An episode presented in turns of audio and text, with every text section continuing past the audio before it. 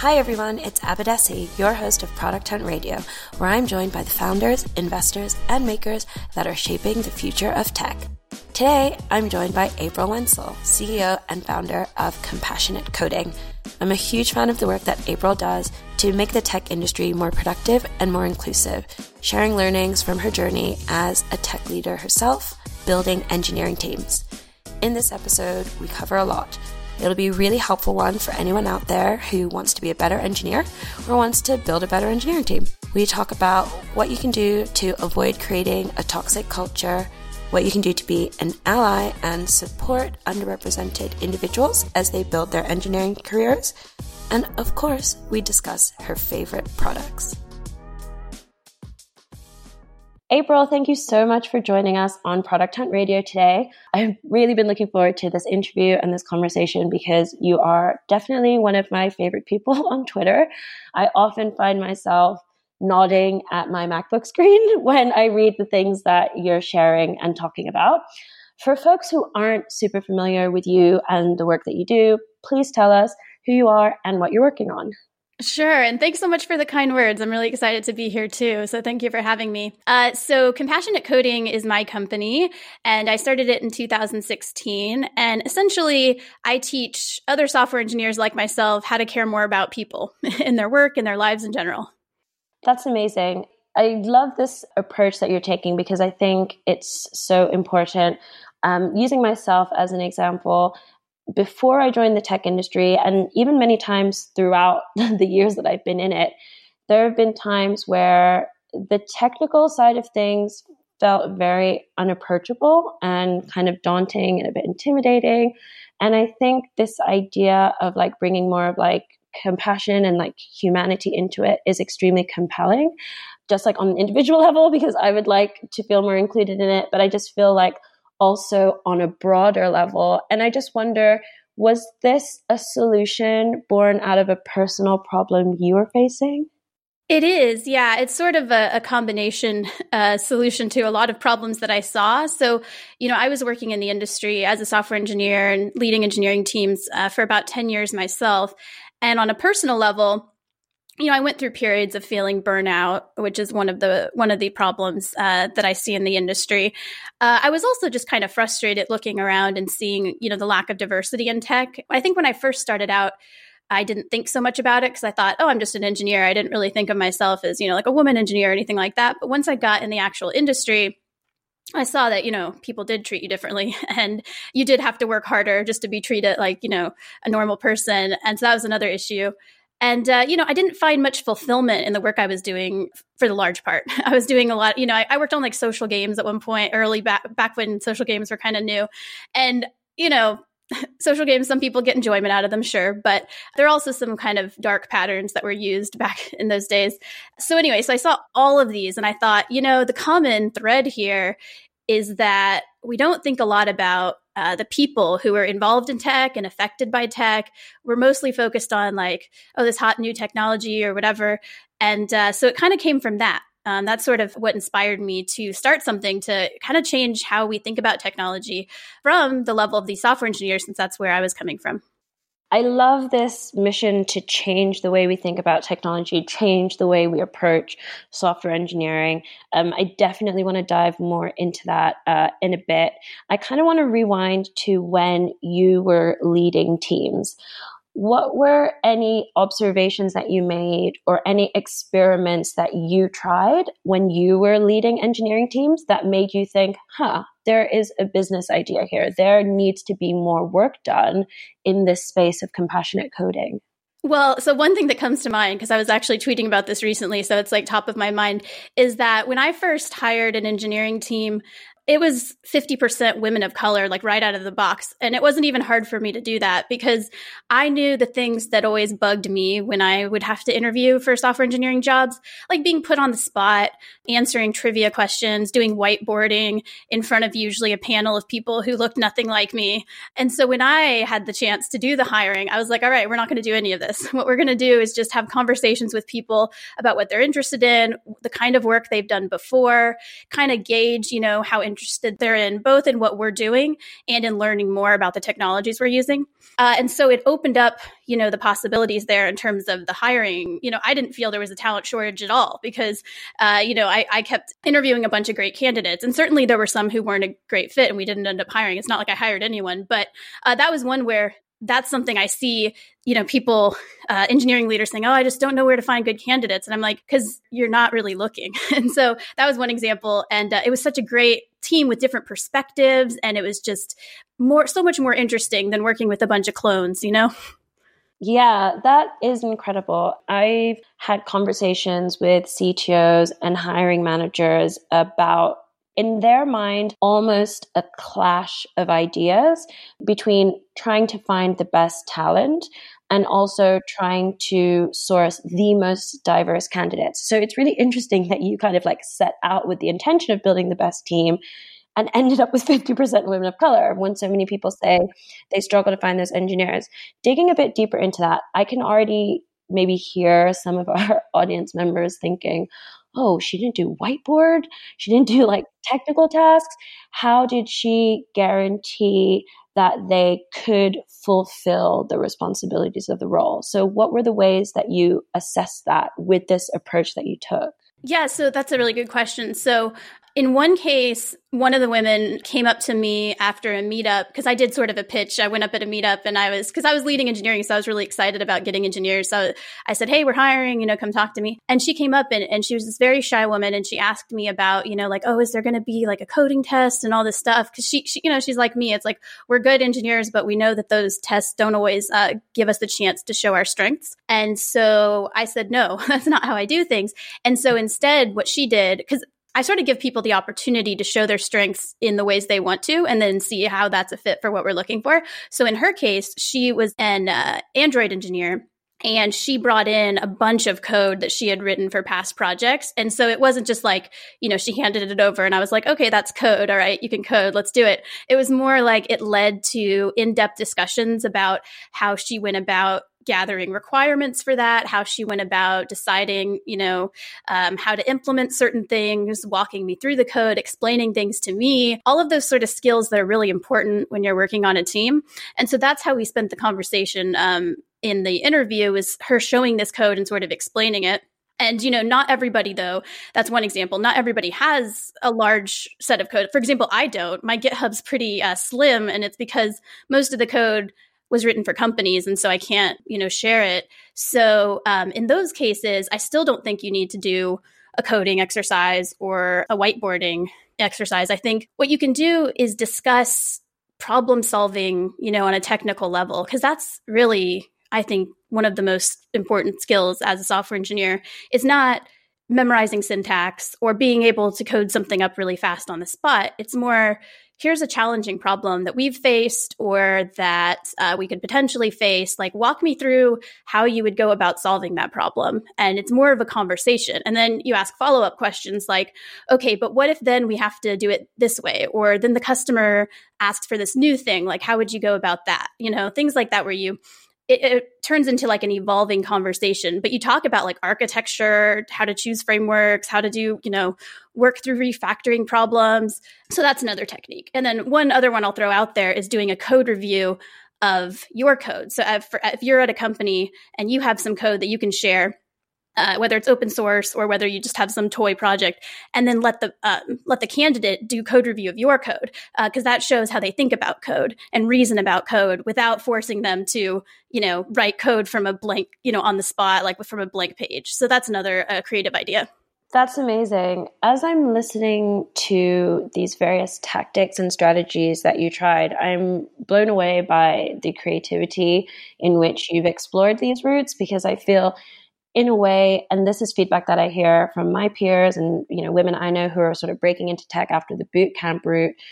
There's almost a, a template or like cookie cutter way of uh, hiring candidates, very much inspired by like the big tech companies, like these mature public, huge, huge companies. And I think what I really like is that when you were leading that team, you were a bit more creative in your approach. You talked about going to this event and kind of like pitching the jobs to like get candidates to come into you. I have two follow up questions. One of them is Do you feel that the approach you took, you know, was time consuming, or do you feel that like the the results kind of like made it worth it in terms of ROI? And then secondly, since it is a more novel way of building an engineering team versus like the existing more common strategies, were you pleased with the results of the people that you actually hired in terms of like the long run contributions to the team? Yeah so to the first point about the the time that i put into it i would say it actually took a lot less time than than most of the processes that like i've been put through or forced to like implement when i didn't have as much power because you know we didn't have a full day of like you know six interviews and all this stuff. It was like it was more like okay you're a human person. Let me have a conversation with you about your the technical side of what you do and you know the the code that you do. So you know i think each of those interviews was like half an hour and we just you know talked through the code. And it also took less prep work i'll say on my part right? Because i didn't have to come up with some you know i didn't have to open up cracking the coding interview and just pull some questions like a lot of engineers do which is also kind of ridiculous because then people teach classes on how to pass the coding interview, but it has nothing to do with like actually writing code in a production environment. But anyway, that's part part of the uh, that's more of like a symptom of the problem than the actual problem, because uh, that's a that's a fine book to get through a lot of these silly processes. But anyway, um, so you know, I think actually think it took you know less time or about the same if if you know engineers aren't doing any prep work at all, then uh, it's about the same. But no, I, I, didn't feel like you know the the meetup I was actually going to anyway, just you know for networking to meet people, to listen, learn about new tech, and so it took you know five minutes on the spot of just going up there and uh, and pitching the the idea. So I don't think so. And and again, what was interesting too like it wasn't a woman in tech meetup or anything. That was just a typical meetup. I think it's just because I was a woman up there. So it was clear that already the company, you know, had some diversity. yeah, so that was part of oh, it. That's awesome. And then to your other question, that's so cool. Thank you. Yeah, to the other question, what came to mind about that was those more established methods. There's no proof that those work either, because to be honest, those existing methods of how to fire software engineers, there have not been like studies on this to show their like efficacy. Uh, we see in the retention rate, especially at startups, but just in tech in general, are so low. And so, you know, you can't there's no real like proof that those methods are good. And they have gotten us the results we have now which is kind of a broken industry you know based on some of the problems i was talking about earlier. So for one i actually don't think there is like um, a trustworthy method. There's what we've always done but with no real indication that that's been good or you know the most the best way. So with this one though I will say, you know, my uh, i guess one way i gauge it sort of in a subjective way is that i had a male ceo at the time. And so he didn't code but you know he could speak some of the lingo there. And he was very you know, reticent about a lot of these things I was trying to try because he, you know, was used to the very traditional way of doing things. And he, you know, the, the shy engineer I mentioned, he was nervous about that because he was a very extroverted person. And he's like, I don't know, is she going to be able to communicate all these things?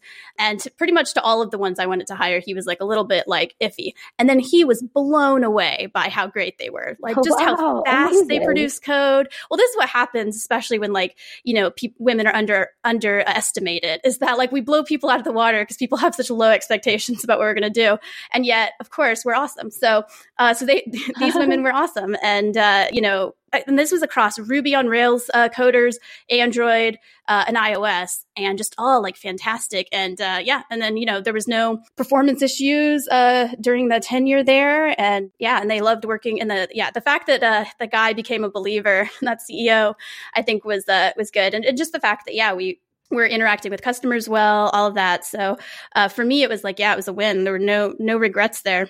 That's incredible. I feel like this relates to another topic I wanted to discuss with you. You touched on it a bit earlier. It's this idea of a pipeline problem. I feel like what this example shows is that it's like mostly illusory, like it doesn't really exist. And I just wonder like what kind of advice or like learnings can you share with folks who are listening who like genuinely believe, you know, these diverse candidates, whether it's women engineers or other under- underrepresented backgrounds from their team, you know if if they believe that they're not out there like what words can you share to encourage them to perhaps rethink that opinion or their approach? Yeah so i think that you know the pipeline problem when you when you said it like i sort of like giggled internally a little bit because i think it's you know it's often used as sort of like an excuse and like an oh there's just not candidates. But you know from my perspective like you know even on social media and then also just in in my like groups that i'm in for for women and you know i have a lot of friends from other groups as well and you see that they're struggling to find jobs, even though, like, I know from you know speaking with them that they would be great engineers anywhere but they don't get those opportunities because they're ruled out early in the process for arbitrary reasons. Like you mentioned having friends coming from boot camps. Like i know from being in those hiring conversations behind closed doors there's such a negative attitude, even still, towards boot camp grads, like, you know, that they're not going to be you know, as good engineers, which I think is just so ridiculous. So I, I, went through the traditional computer science background, you know, and when I graduated from that, I had so much fewer practical skills than these bootcamp grads. They're like so much better, you wow. know, after a few months, few weeks, because, you know, they build actual products where, it, you know, projects and products. And I was, you know, like learning algorithms, which, you know, is important too. But as far as like practical building these startups that most people want to build, the people from boot camps can do a much better job straight out of the boot camp than you know most people you're going to find straight out of a computer science program. So i think one thing is just broadening your sense of like what a good engineer looks like. And also you know i know a lot of times it's like oh if you if you code on in your spare time on these side projects that's how i know you're really passionate about technology.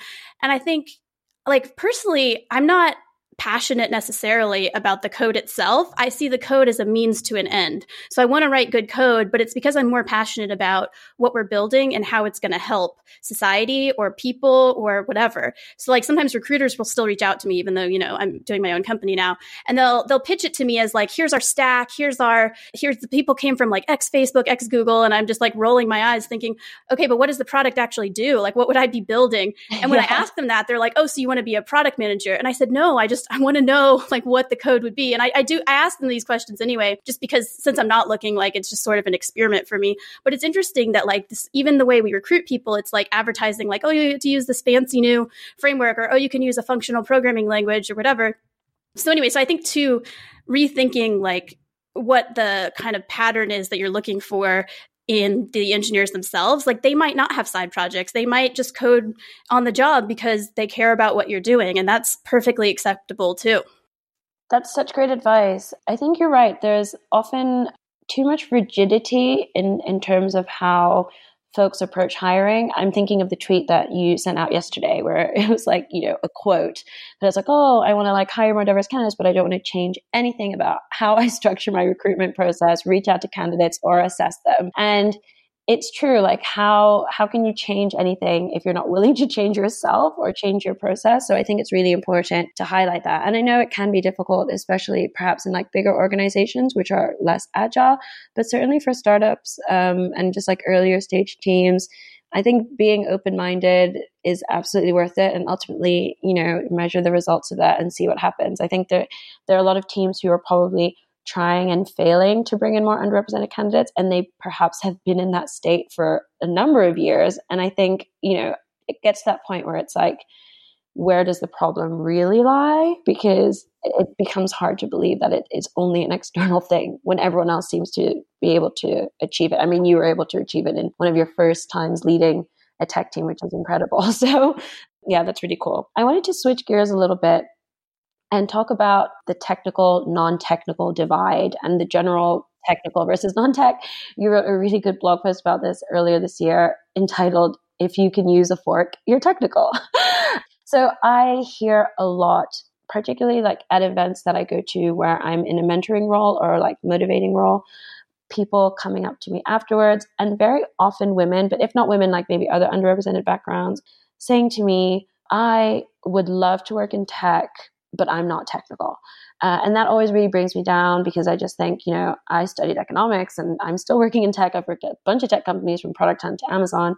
And then, secondly, to the point that you make in your article, which I'll ask you to elaborate on, the tension that can exist in a super unproductive way between like technical and non technical uh, roles within a company. I feel really grateful that at Product Hunt, we are very like project oriented in how we build and grow. So usually you'll have, you know, a product manager and an engineer and a community person working in sync from the very beginning. And I know that's not always the case. So I kind of just wanted to like give you the floor and share some of the thoughts that you have, you know, around this idea of like, yeah, if you can use a fork, you are technical. Yeah.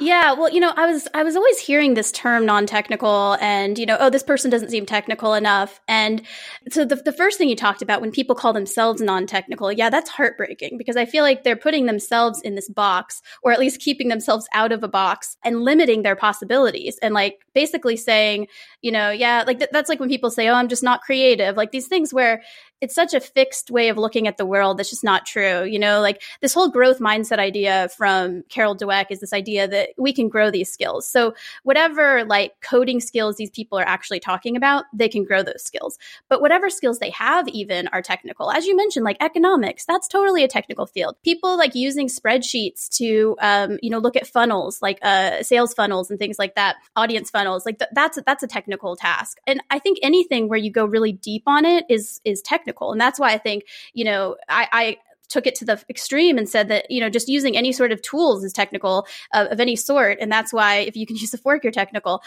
it's also just such like a kind of negative way to, to view people like phrasing it in terms of something they lack which you know is never good either. So i just think this term is, is way overused. And and the reason i even wrote that article while i was finally inspired to write it was I was out to dinner with someone I was mentoring, and she was telling me that she kept getting rejected from jobs because they said she wasn't technical enough.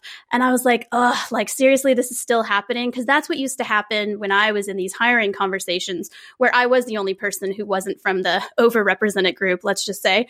And they would say, yeah, you know, something about him, he just didn't seem technical enough. And it was almost always someone from an underrepresented group.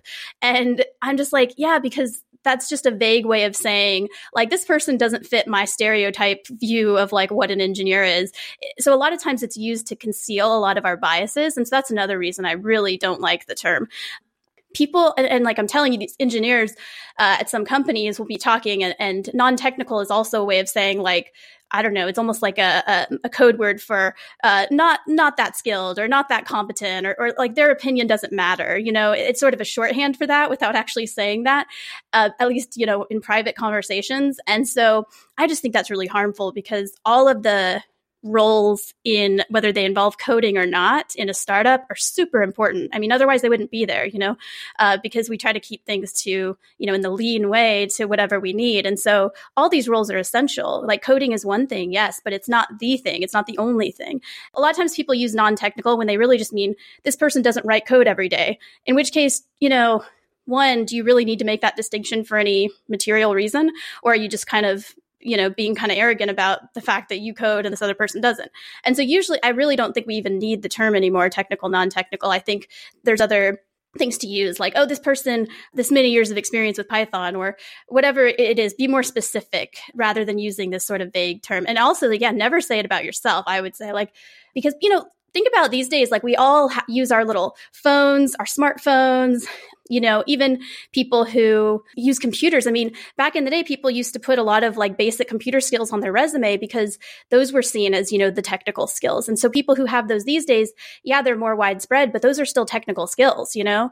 So uh, I really think that everybody in some way could be seen as technical. And so calling someone non technical is a great way to, or calling yourself non technical, limit their view of themselves or limit your view of them and really prevent good collaboration between people who code, people who don't code, people who provide other services and actually understand people and understand why we're building products in the first place. And their perspective is essential for a successful company. Yeah, it's incredible because there's so much that you said there. I mean, I hear conversations, whether it's like with teammates or with family members, where people, you know, label themselves as non-technical.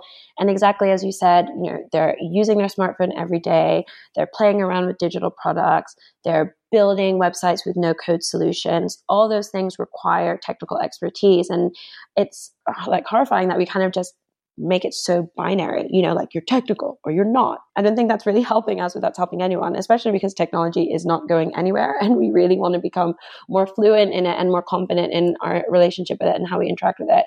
I also like the reminder that there was a time when we would put on our resumes or CVs all of the technical skills. I remember my very first uh, resume and putting down like all the software applications I could use, like pro, you know, proficient in Microsoft Word and Excel. And it's crazy that I did all that stuff and now like still put myself in a bucket of being a non-technical person. Why? Because, you know, I'm not on the engineering team and I don't spend my day writing code. So you're right. It's not great, whether on an individual level, company level, or a society level. And it also makes me um, think about conversations I have like often with women or maybe with like older family relatives where they just put themselves in this bucket of being like, you know, technophobic or like technologically like, you know, incompetent. And I just think you know you're you're interacting with technology all the time like okay fork is like an extreme example but you know like remote controls or you know driving a car and i do think it's important for folks to reflect on the ways they interact with machines or applications and remember that software is just another instance of that or you know things that live in the cloud are just another instance of that so i think that's a really important reminder and i'm grateful for that So, I know that many of our listeners spend most of their day in Gmail and Google Calendar and Drive. Pretty typical stuff. And typically, you're managing relationships with anyone from freelancers to clients to investors to vendors to partners to customers. You get the idea. It's a lot. But what if there's a way to remember every name instantly, find every email thread, even from weeks ago, and never forget to follow up on anything again? Because, let's face it, who has the time for that? That's what Copper's for. It's your designated relationship manager, built to look and feel like the G Suite apps you know and love. Actually, it's recommended for G Suite by Google Cloud. Plus, it lets every team, sales, marketing, customer success, and even product talk to each other and share updates all in one place. If that doesn't sound like a CRM, you're right. Copper isn't your average CRM. See for yourself check out copper.com slash product hunt to try a 14-day free trial. I wanted to talk a bit about uh, this idea of like toxic elitism or like the elitism that exists in tech. You, this term, you know, RTFM, which gets banded around a lot, inspired an article that you wrote about it.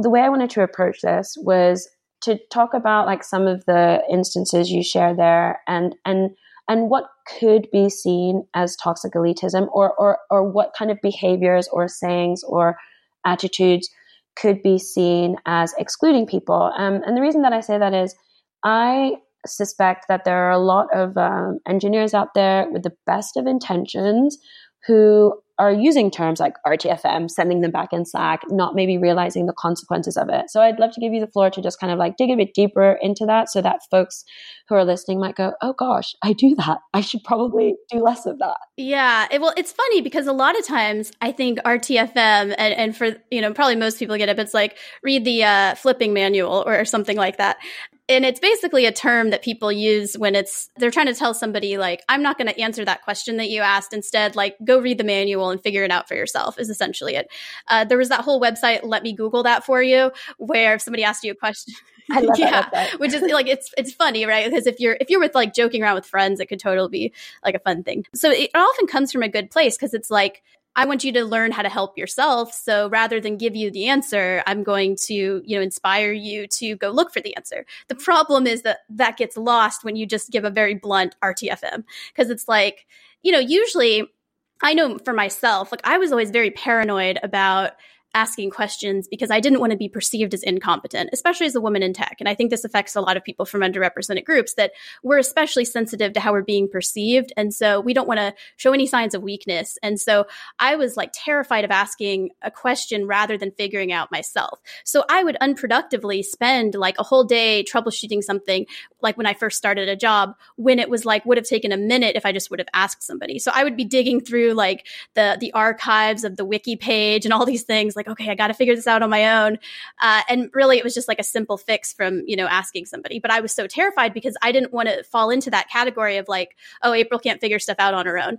So uh, I think that that comes from this culture that uses things like RTFM because when you use it it's basically implying like i'm not going to help you and you should feel kind of ashamed that you didn't help yourself first so it doesn't acknowledge the fact that someone may have like me already tried a lot of things it doesn't give the person the benefit of the doubt. It's basically assuming, oh, this person's just lazy and can't figure things out, and you know is trying to leech off of me and to get uh, the answer without trying for themselves. And you see like this sort of attitude too on, on websites like Stack Overflow, where it's like, you know, they don't. I think that one of their rules is you can't actually use the phrase RTFM, but a lot of times people use phrases that basically communicate like RTFM.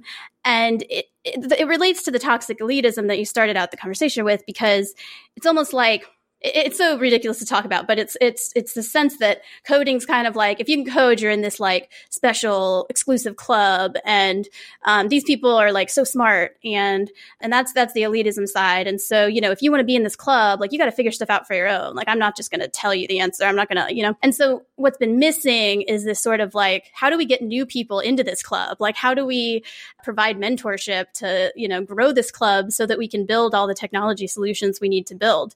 So yeah instead of RTFM, I think you can still help someone help themselves, but I might send something like, you know, have you tried this where this is, you know, something that like reading a manual. It's like, oh, did you check out this documentation? Like, did, did that help? Or did you try this page? Or, you know, depending on the context, uh, you know, if I were dealing with that, I'd probably uh, search for this, this, and this. You know, just it's kind of just in how you communicate it.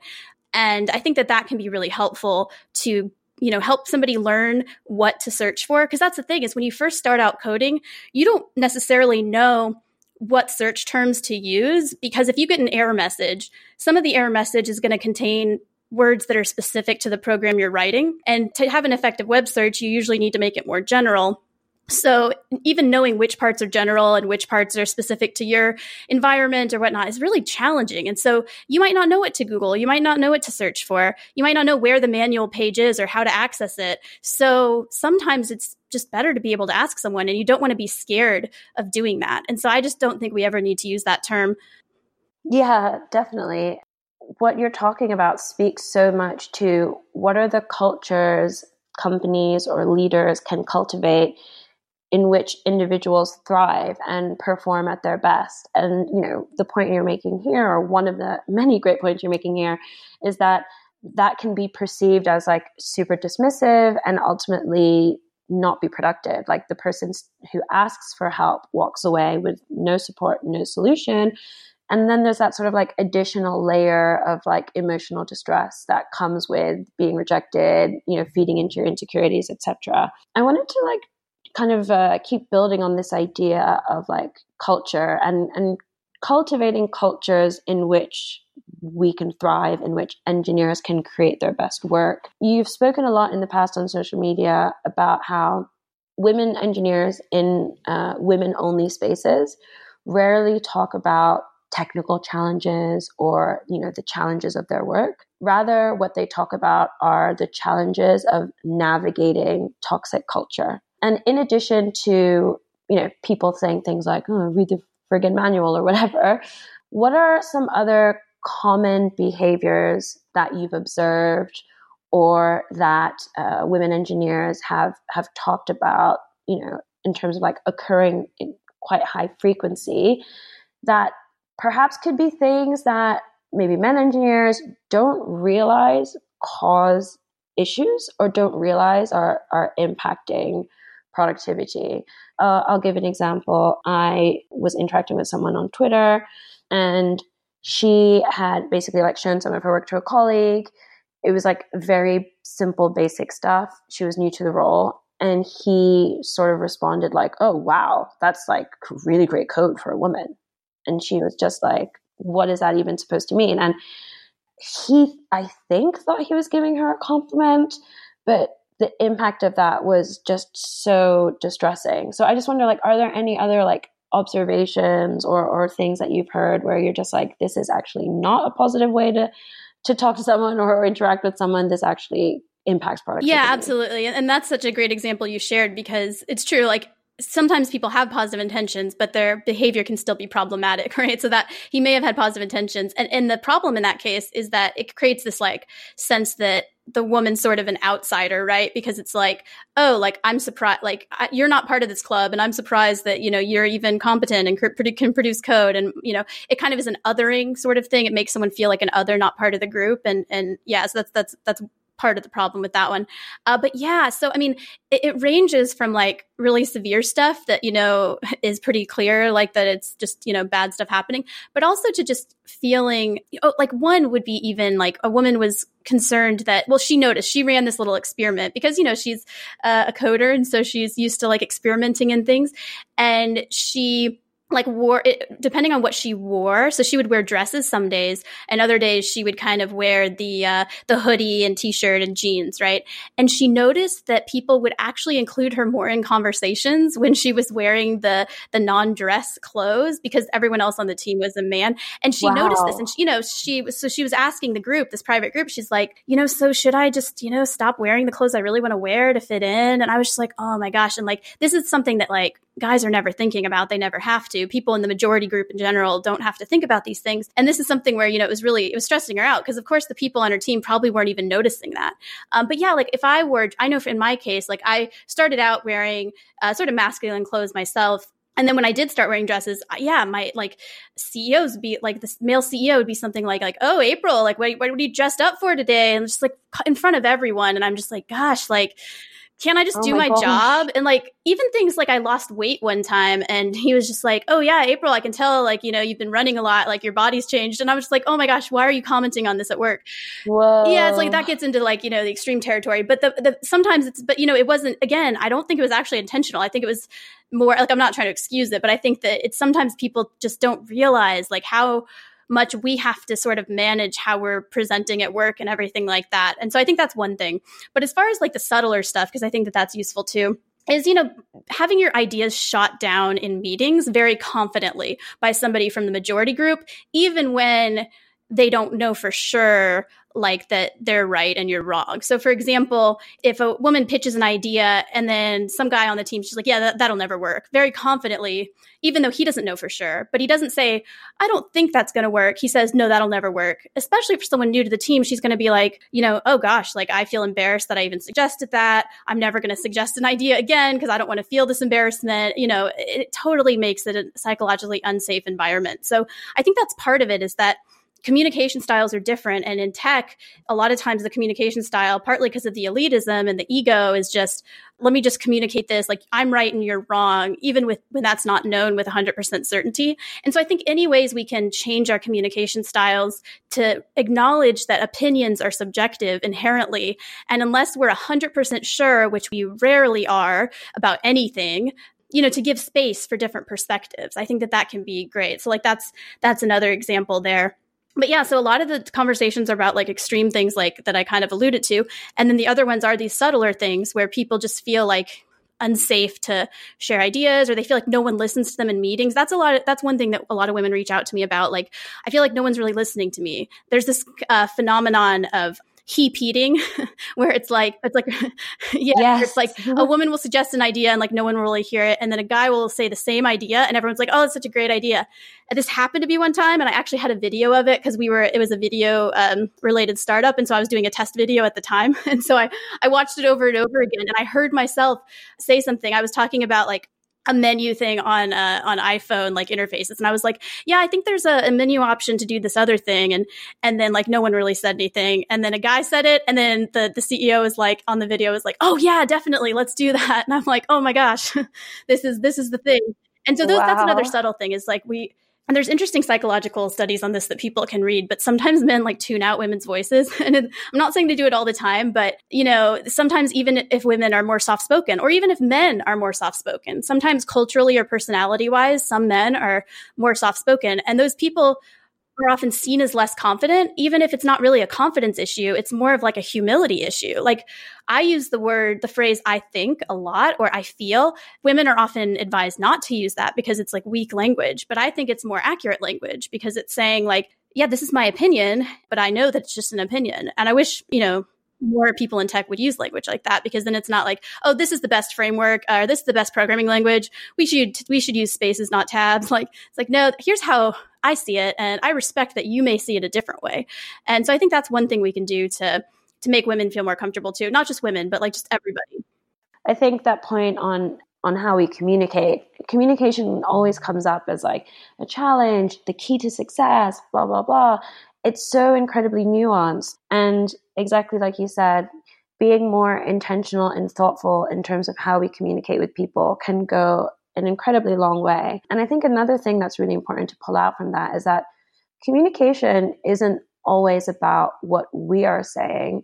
It's often about how we are listening. And I've also been in that situation before where I made a point at the start of a meeting, no one acknowledged it.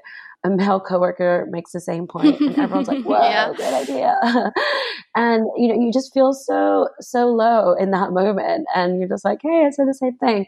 Um, and and you're absolutely right. You know, research shows that you know men tune out women's voices. Women are more likely to be interrupted. Um, there are so many you know dynamics at play that science has shown us that also perpetuate these uh, challenges. But I think, like you said, even just being mindful of these data points, mindful of these examples that you shared, can feed into our consciousness and then kind of think, okay, actually, hang on. Before I give some feedback here, you know, instead of saying this will never work, you know, thinking of the consequences of that phrase and instead, you know, trying to deliver this feedback in a more effective way could be really good. And uh, another thing that I wanted to touch on, um, I've noticed a few folks online, um, a couple of guys in particular recently on Twitter saying, oh, now I'm just afraid to talk full stop because, you know, whatever I say is gonna, you know, hurt someone or etc. I have some thoughts on this, which, I, which I'd like to share, but I'm curious to hear your view on this. You know, if there is someone listening who's just like, oh, you know, now, you know, I'm worried to talk to the female engineer on my team or, or whatever.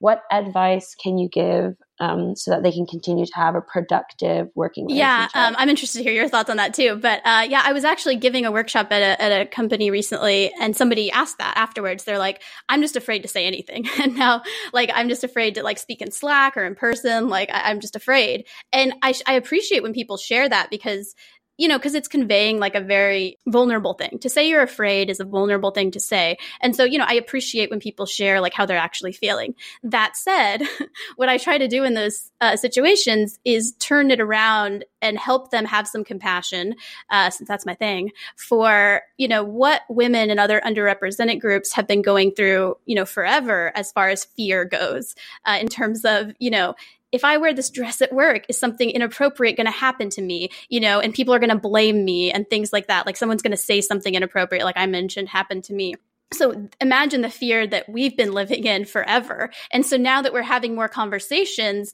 yes it's making men you know and other and people from the majority groups be a little more mindful.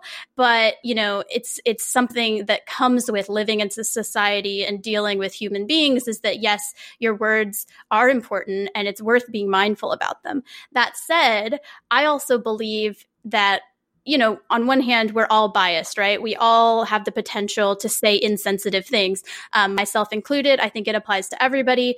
And so it's about more not being afraid to never make a mistake, but knowing you will make mistakes and being humble enough to admit that and then to handle it gracefully when somebody points out that you made a mistake or that something you said hurt them, let's say, then or or, or was offensive and then knowing how to apologize in a humble way and to commit to doing better. And so I think it's, you know, again it comes back to this growth mindset that we are this is a learning process for everybody and having just knowing that rather than being afraid to do anything. I mean, that's like saying, I never want to code in case I introduce a bug, right? Like, yeah, you will introduce bugs. It's about how you handle it. And so it's the same thing here.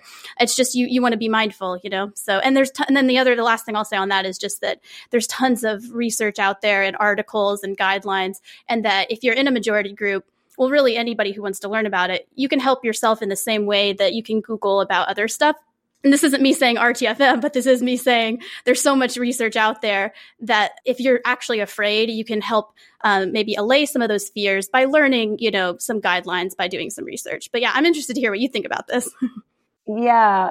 Similar points to you, starting on the last thing that you mentioned the fear of the unknown, the fear of getting it wrong. How do we respond to that in any other context? We do the work. We read about it. We find out more. We try to empathize with the problem or the people. Um, there's, like you said, so much media out there, whether it's a podcast, a TED talk, a book. If you want to know more about how to be better and how to be an ally for underrepresented people, that's always a good place to start. The other thing I'd also say is like, be focused on the outcomes I think when people get like too caught up in, you know, what they're what they're feeling or what they're thinking, they maybe like forget, you know, the outcome that they originally like set out to achieve, which is either to like uh, so, you know retain more diverse candidates or you know be more productive when they're interacting with underrepresented teammates. If you stay focused on the outcome, then you probably like move from that place of fear to a place of being more transparent, being more open, being more honest, or at the very least being willing to get it wrong in the hope that you will eventually get it right, if that makes sense. And there is, of course, no rule book in this space, but it's just about like finding the right approach for every individual and every team with all the different goals. But yeah, I always just tell people to be outcome oriented because, you know, I think of like, the first time I was in a business development role and I was afraid to pick up the phone and do my first cold call. What if I mess up? What if the client hates me? What if I get fired? I did it. I survived. I got over it.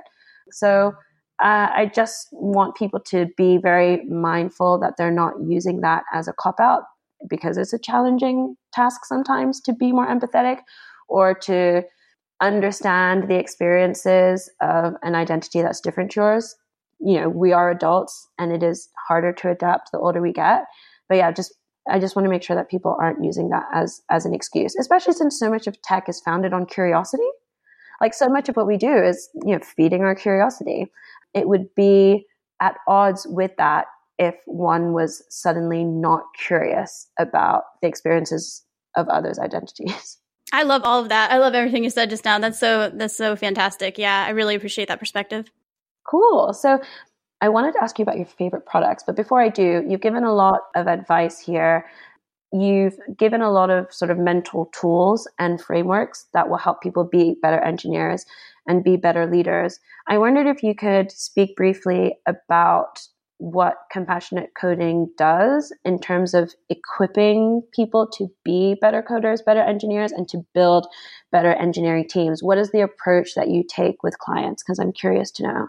Yeah. So, um, you know, it's one thing to be inspired to do this stuff, and then it's another actually implementing it. So I focus on how to, you know, have actual practical tools people can use and give them practice using those in a safe space. So usually I work with clients in like a training basis. And so they'll approach me and let me know, here's some issues we're having on the team. And we'll have, and then I'll come up with sort of a custom training plan based on that and then uh, work with the team on it. So I'll come on site and ha- we'll have practice, like, you know, discussions about stuff. We'll talk about how to do code reviews that are compassionate. We'll talk about, you know, hiring or mentoring, uh, giving feedback, and also how to deal with stress, because that's another thing stress and burnout on the job, anything human related. So the curriculum I train, it's like not just one thing that I do everywhere, because I would get bored with that. So it's more I try to understand what the clients need, what the team needs, and then shape the training for that to give them some practice learning these, uh, using these emotional intelligence skills uh, on a daily basis. Um, so that's that's a in a nutshell uh, how I typically work with uh, clients. And I'm also working on uh, an online course about it so that people that aren't in companies that could hire me to come in for a training can still access it. So that'll be at oh, compassionatecoding.com. Yeah, yeah. Oh, great. So I'd love to hear from you. Being product hunt, we can't let you get away without telling us about some of the products that you love. So, you know, from hardware to software, what are some of the tech products that you love, you rely on, or you can't live without? Sure. Yeah. Now, now this is where the point, and you're going to be like, "Oh, I should never have had her on this podcast." No, I'm just kidding. Because uh, the truth is, I'm such a minimalist that there's, there's like, I went through this period where I just like, like deleted a bunch of apps. Like, you know, I use Twitter all the time. I don't even have the Twitter app. I just, I open what? up the mobile, I open up Safari and go to the mobile page. It's partly like to discourage oh me from gosh. overusing it. I know. What? I know. So, but. I know, I know. So I'm gonna be like, okay, now this is now this podcast we're gonna have to throw it away. No, I'm just kidding. but no, but actually, I I do have a couple that I find really um, useful. So, you know, I use things like Strava because I, I, am really into running, and so that's something that I use. Um, and I do have the app for that because that that it's hard to do all that through a, a mobile uh, web app. But you know, I do travel a lot as part of compassionate coding. And so, and I'm also vegan. Uh, that's, you know, how I got into compassion and everything. So one thing I use is this website and they have an app to Happy Cow, uh, happycow.net, interestingly enough. And uh, what they do is like people share where you can get vegan food anywhere in the world, like at restaurants. And what's useful about that, yeah, is like I, you know, get to a place and I'm like, I don't know where I'm going to find like vegan food. And so that's really helpful their their website could probably use a refresh uh, from a technical angle, but hey, it's all about utility, you know. Um, so that's one that uh, that I really like. And then you know, it's funny. I've never tried these like meditation apps like Headspace um, and stuff like that because I kind of feel like meditation is a good way to get away from apps and technology. However, that said, I do use this website, uh, tarabrach.com. She's like, um, yeah, she has really great guided meditations. And sometimes, you know, that really helps me relax, you know, to get away from that. But yeah, I think my, my favorite product is probably um, Mother Nature. And uh, I like going out in that. um, it's not an actual product. Uh, I just meant nature. Um, but no, I, I think, I think it's about balance. Like, I think when you have products that do improve your life, like, you know, that's great. I mean, you know, especially like health products and stuff for people and that. Like, I have a friend now um, dealing with type 1 diabetes, and he has this um, continuous glucose monitor that's like, you know, saves his life. So I think technology can be really, really great. Um, it's just, I keep it to a minimum in terms of like my life just because that makes me happier. Yes, I feel you. Um, I was talking to someone earlier today about how I'm trying to keep up with like a regular digital detox just having one day a week where I do not have my phone on, I do not have my phone on me. It forces me to go outside, interact with my friends, like in a more focused way, um, and also just set healthier boundaries with technology. I think working in the startup space, working in tech, I spend many, many, many, many hours in front of a screen. And like you, I love nature and I just sometimes feel like I am not exploring it enough. So, um, yeah, I really appreciate that. So, um, where can people find you and find Compassionate Coding if they want to follow up after listening to this? Sure. Yeah. So, compassionatecoding.com is like, you know, kind of the central place. Uh, I've got a lot of like content up there and I've got a mailing list that I let people know about news and stuff. And that's where I'll announce like when the online course is like ready for registration and whatnot. And of course, I use Twitter. It's at April Wensel and at Compassion Code, just given the character limits. Amazing. Well, April, thank you so much for joining us on Product Hunt Radio today. Thank you so much for having me. It's been great. Thanks for tuning in. We'll be back next week, but in the meantime, share the podcast with your friends on Twitter and tag a guest you'd like to hear in a future episode. See you soon.